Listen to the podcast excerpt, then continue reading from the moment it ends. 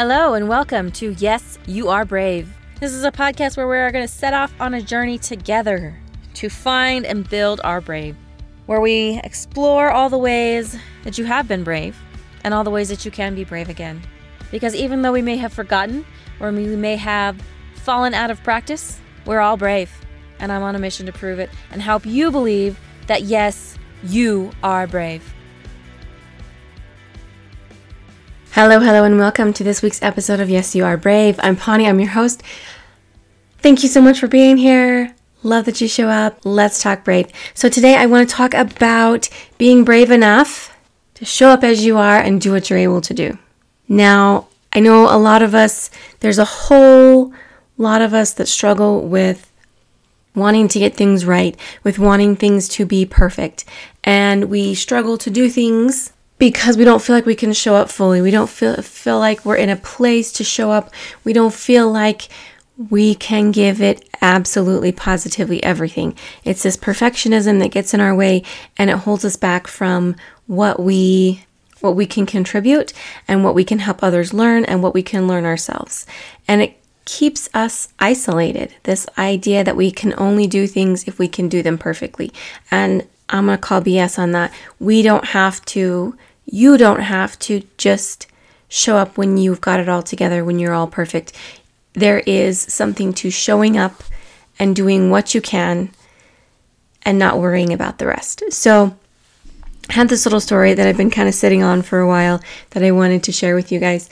So um, I'm a member of the Church of Jesus Christ of Latter-day Saints, and our congregations are mostly by ge- geography, right? And so The the congregation that I attend, meeting house not too far away, is a, well, there's family wards and there's singles wards in the church. And those are, I feel like, pretty self-explanatory. There are congregations that are just single people. And um, I decided last year to start going to the family ward after a lot of years of going to just singles wards. And so it changed, of course, a bit. The dynamic is different and not not bad, just different. And so there are um, our sacrament meetings. Our main meeting um, are centered around the sacrament, which is similar to communion, I think. And there are, that is handled by men, um, particularly the young men. They they handle it. They they do all the things um, similar to, I think, kind of what altar boys do. I'm not one hundred percent sure, but um, so there are. The ones that actually like blessed and things, they're sixteen, I think, sixteen to eighteen. And then the younger, um, younger boys, I guess, uh, they, they pass it. And then there's a different set that help prepare it. It's, it's a whole thing. So, um, when I started going last summer to the family ward, there were a couple of, there weren't a whole lot of young men of the age that were like blessing the sacrament, that there were Um, the ones that would sit on the stand and and um, for that for that and but there was a couple of them, and they're all very well dressed and very well behaved and all those things. And I mean, they don't wear they just wear white shirts, ties. Sometimes they wear suits, but let's be honest, a lot of teenage boys, they don't have suits because they're still growing. Unless they had a suit that's handed down from an older brother, most of them just wear white shirts and ties um, and nice dress. Just dress pants. Well, there was this this one this one young man that was, this is what he did. He was um, he was blessing the sacrament every Sunday, and once and he was always really well put together. You know, just always really well put together. Had bright curly red hair, and but it was he was just always really put together. Looked really nice. Was very reverent. All those things. And one day, and we, my, my sister, I, I go with my sister and her family, we sit fairly close, um, just a couple rows back from, from them. So we have a pretty good view of the, of them, pretty close view. And one Sunday I noticed when they stood up, um, that he didn't seem quite as put together. I didn't, couldn't really put my finger on it, but it was like, okay, he didn't, he looked a little different than than he normally did. And I thought, oh, he's probably like woke up late or whatever. Um, he was still on time and everything, but I just figured he probably woke up late. No big deal. Well, then at the end of when the sacrament is over, the young men, all of them that are involved, they go sit down with their families. And so as that ended, they all go to sit down, and he was the one that was sitting the furthest in on the stand, so he was the last one off. There's three of them that were sitting on the stand, and I noticed he, st- he stood up, he leaned down, and he got crutches, and he came down off the stage very carefully, because there was a couple of steps, um, on crutches. And not only was he on crutches, um, he had quite the big cast on his leg, and he was in basketball shorts. Um, it was clear, like when you saw him, it was very clear that it, it was not like, um, it was not the, like the plaster cast. It was like the cast that you get before, like when you first go to the doctor and they're waiting for like the swelling to go down or whatever. Um, so it was like bigger than normal. And he was, like I said, he was, had clearly just broken his leg. And because that particular cast is bigger than a normal, than the regular cast, I think, he couldn't get, he couldn't get dress pants or any other pants over, over his cast. Um, but I was just so impressed, because he could have just been like, no, I'm not going today. I don't want to go today. I don't feel good. Just broke my leg. Um, and I don't want to go. I don't want to do this. Somebody else can do it. And also, like, I know I would have been a little bit embarrassed maybe to like show up in basketball shorts to church, right? But it wasn't because he was being disrespectful. It was just simply, that's the only thing that he could, I'm sure that he could get over his his cast. He was literally in a cast from like, that cast was just below his knee to like his toes. Okay. And I was so impressed that he just showed up and he did what he could. Um, and then the next week he came and he was in a regular cast, like the plaster cast. And he just came, showed up every week, and he did what he was asked to do. Like he helped with the sacrament, he blessed the sacrament, and um, every week on crutches, and the whole time he was, he had a cast, he was on crutches for like about a month or so, and then he was in a boot for a while, and I mean, it was only the first week that he was in basketball shorts. The next week, he wasn't in like dress pants, he was in, normally he was in dress pants, but the next week after he'd broken his leg, he was in like really loose-fitting jeans, and he wore really loose-fitting jeans for a while, obviously, because that's what he could fit over his, his cast. But I was so impressed with that, just showing up. Um, it wasn't perfect, right? It wasn't an ideal situation necessarily. Nobody wants to break their leg. Nobody plans on breaking their leg. But he showed up every Sunday, and he did what he could do, and he let that be enough. And I think that there's a great lesson in that, because so many times I feel like, oh, well, I can't do all these things that I want to do for somebody, or I can't do this, or I can't do that. I, I can't show up exactly the way that I want to, so I'm not going to show up at all. And I feel like that we do ourselves a huge disservice when we don't show up, because we don't feel like we can give everything. And so we don't show up at all. We don't give anything. And I think we, we do ourselves a disservice, and we do others a disservice as well.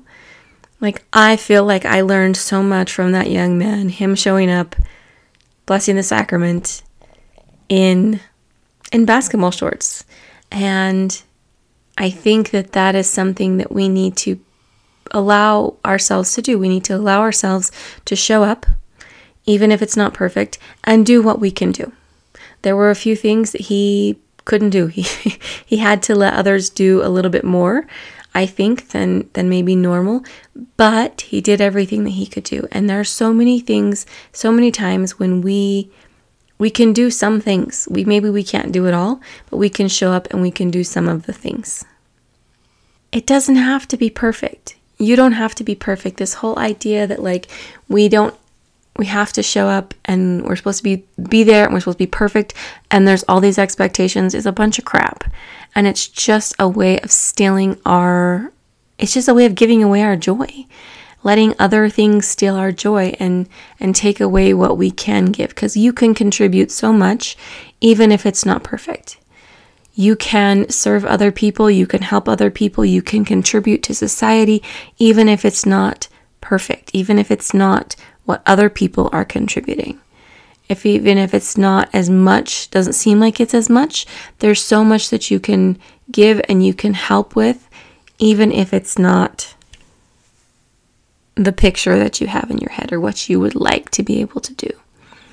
And I would also say, like, not even in just serving thing other people and doing for others and helping others, although that's amazing, but just showing up for yourself and what you can actually do. If you feel like there's something that you want to do, but the whole thing seems really big and a like it's a lot and you can't do it, but you want to get it all done. You show up and you do the first little tiny itty bitty baby step, or you work on it for ten minutes. If that's all you have, then do ten minutes. Another example, a little bit Uh, maybe churchy example. So I, I've struggled the last couple years. I'm not going to lie to you. I've struggled a lot with my faith and feeling like I didn't fit in and all these things. And one of the reasons was that I had kind of gotten away from my study of the scriptures, my reading the scriptures and studying and all of those things. It just, there's a lot of reasons. One of them being I don't do well without really, I do much better with structure, and I didn't quite, I haven't had that as much the last couple of years.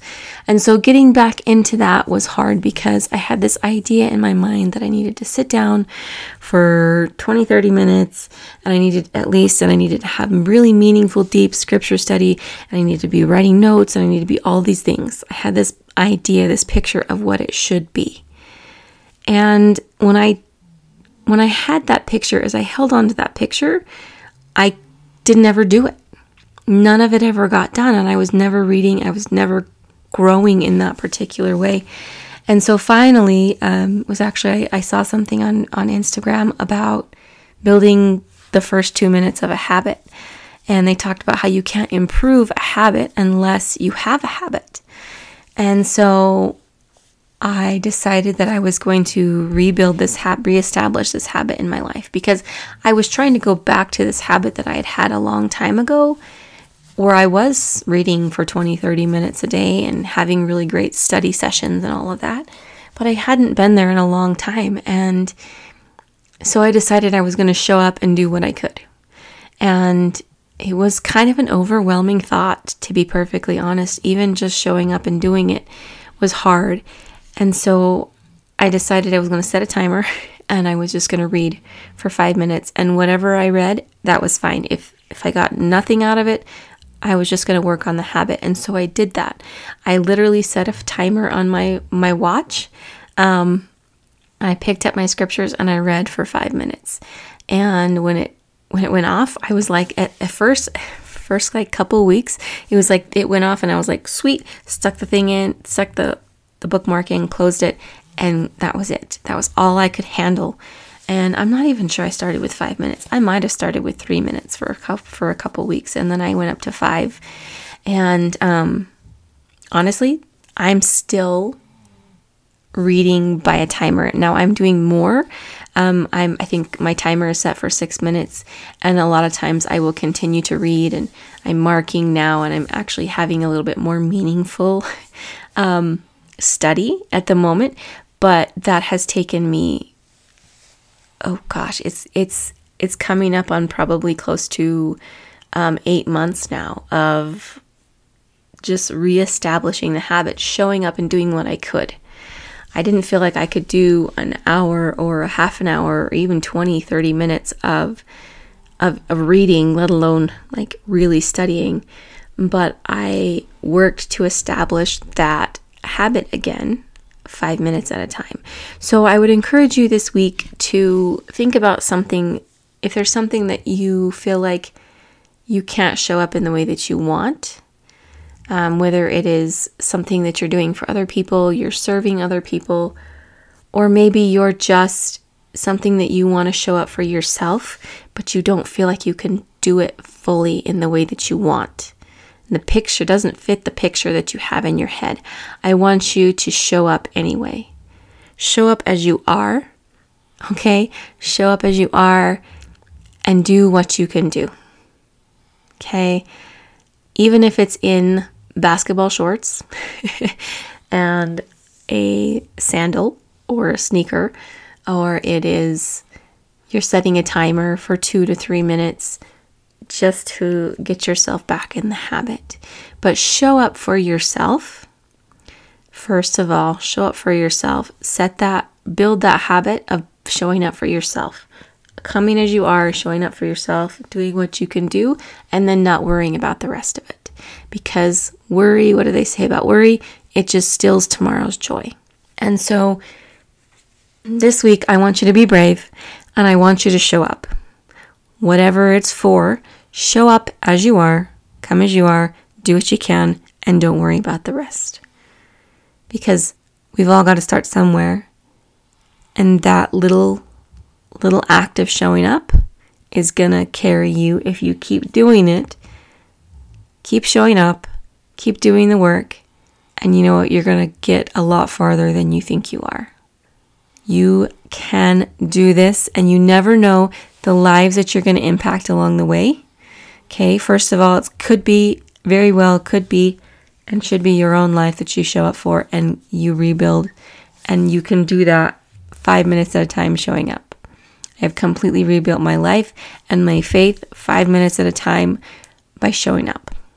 And you never know who you're going to teach and who you're going to serve by showing up as you are. I cannot tell you the impact that a sixteen-year-old kid had on my life by showing up in basketball shorts and serving like he had been asked to serve, even though it wasn't perfect. So you never know who you can impact, and you never know the growth that you can have for yourself by showing up as you are and doing what you can. You're amazing. You're wonderful. I love you, and I believe in you. Yes, I believe that you are brave enough to show up as you are and do what you can. Have a fantastical day. Thanks for listening. And if you enjoyed what you've heard today, please leave a review down below and share this with anyone that you feel like could use a little more brave in their life. And if you'd like to follow more of my journey to be brave, you can follow me on social media and link down below. Have a fantastic day, and don't forget to be brave.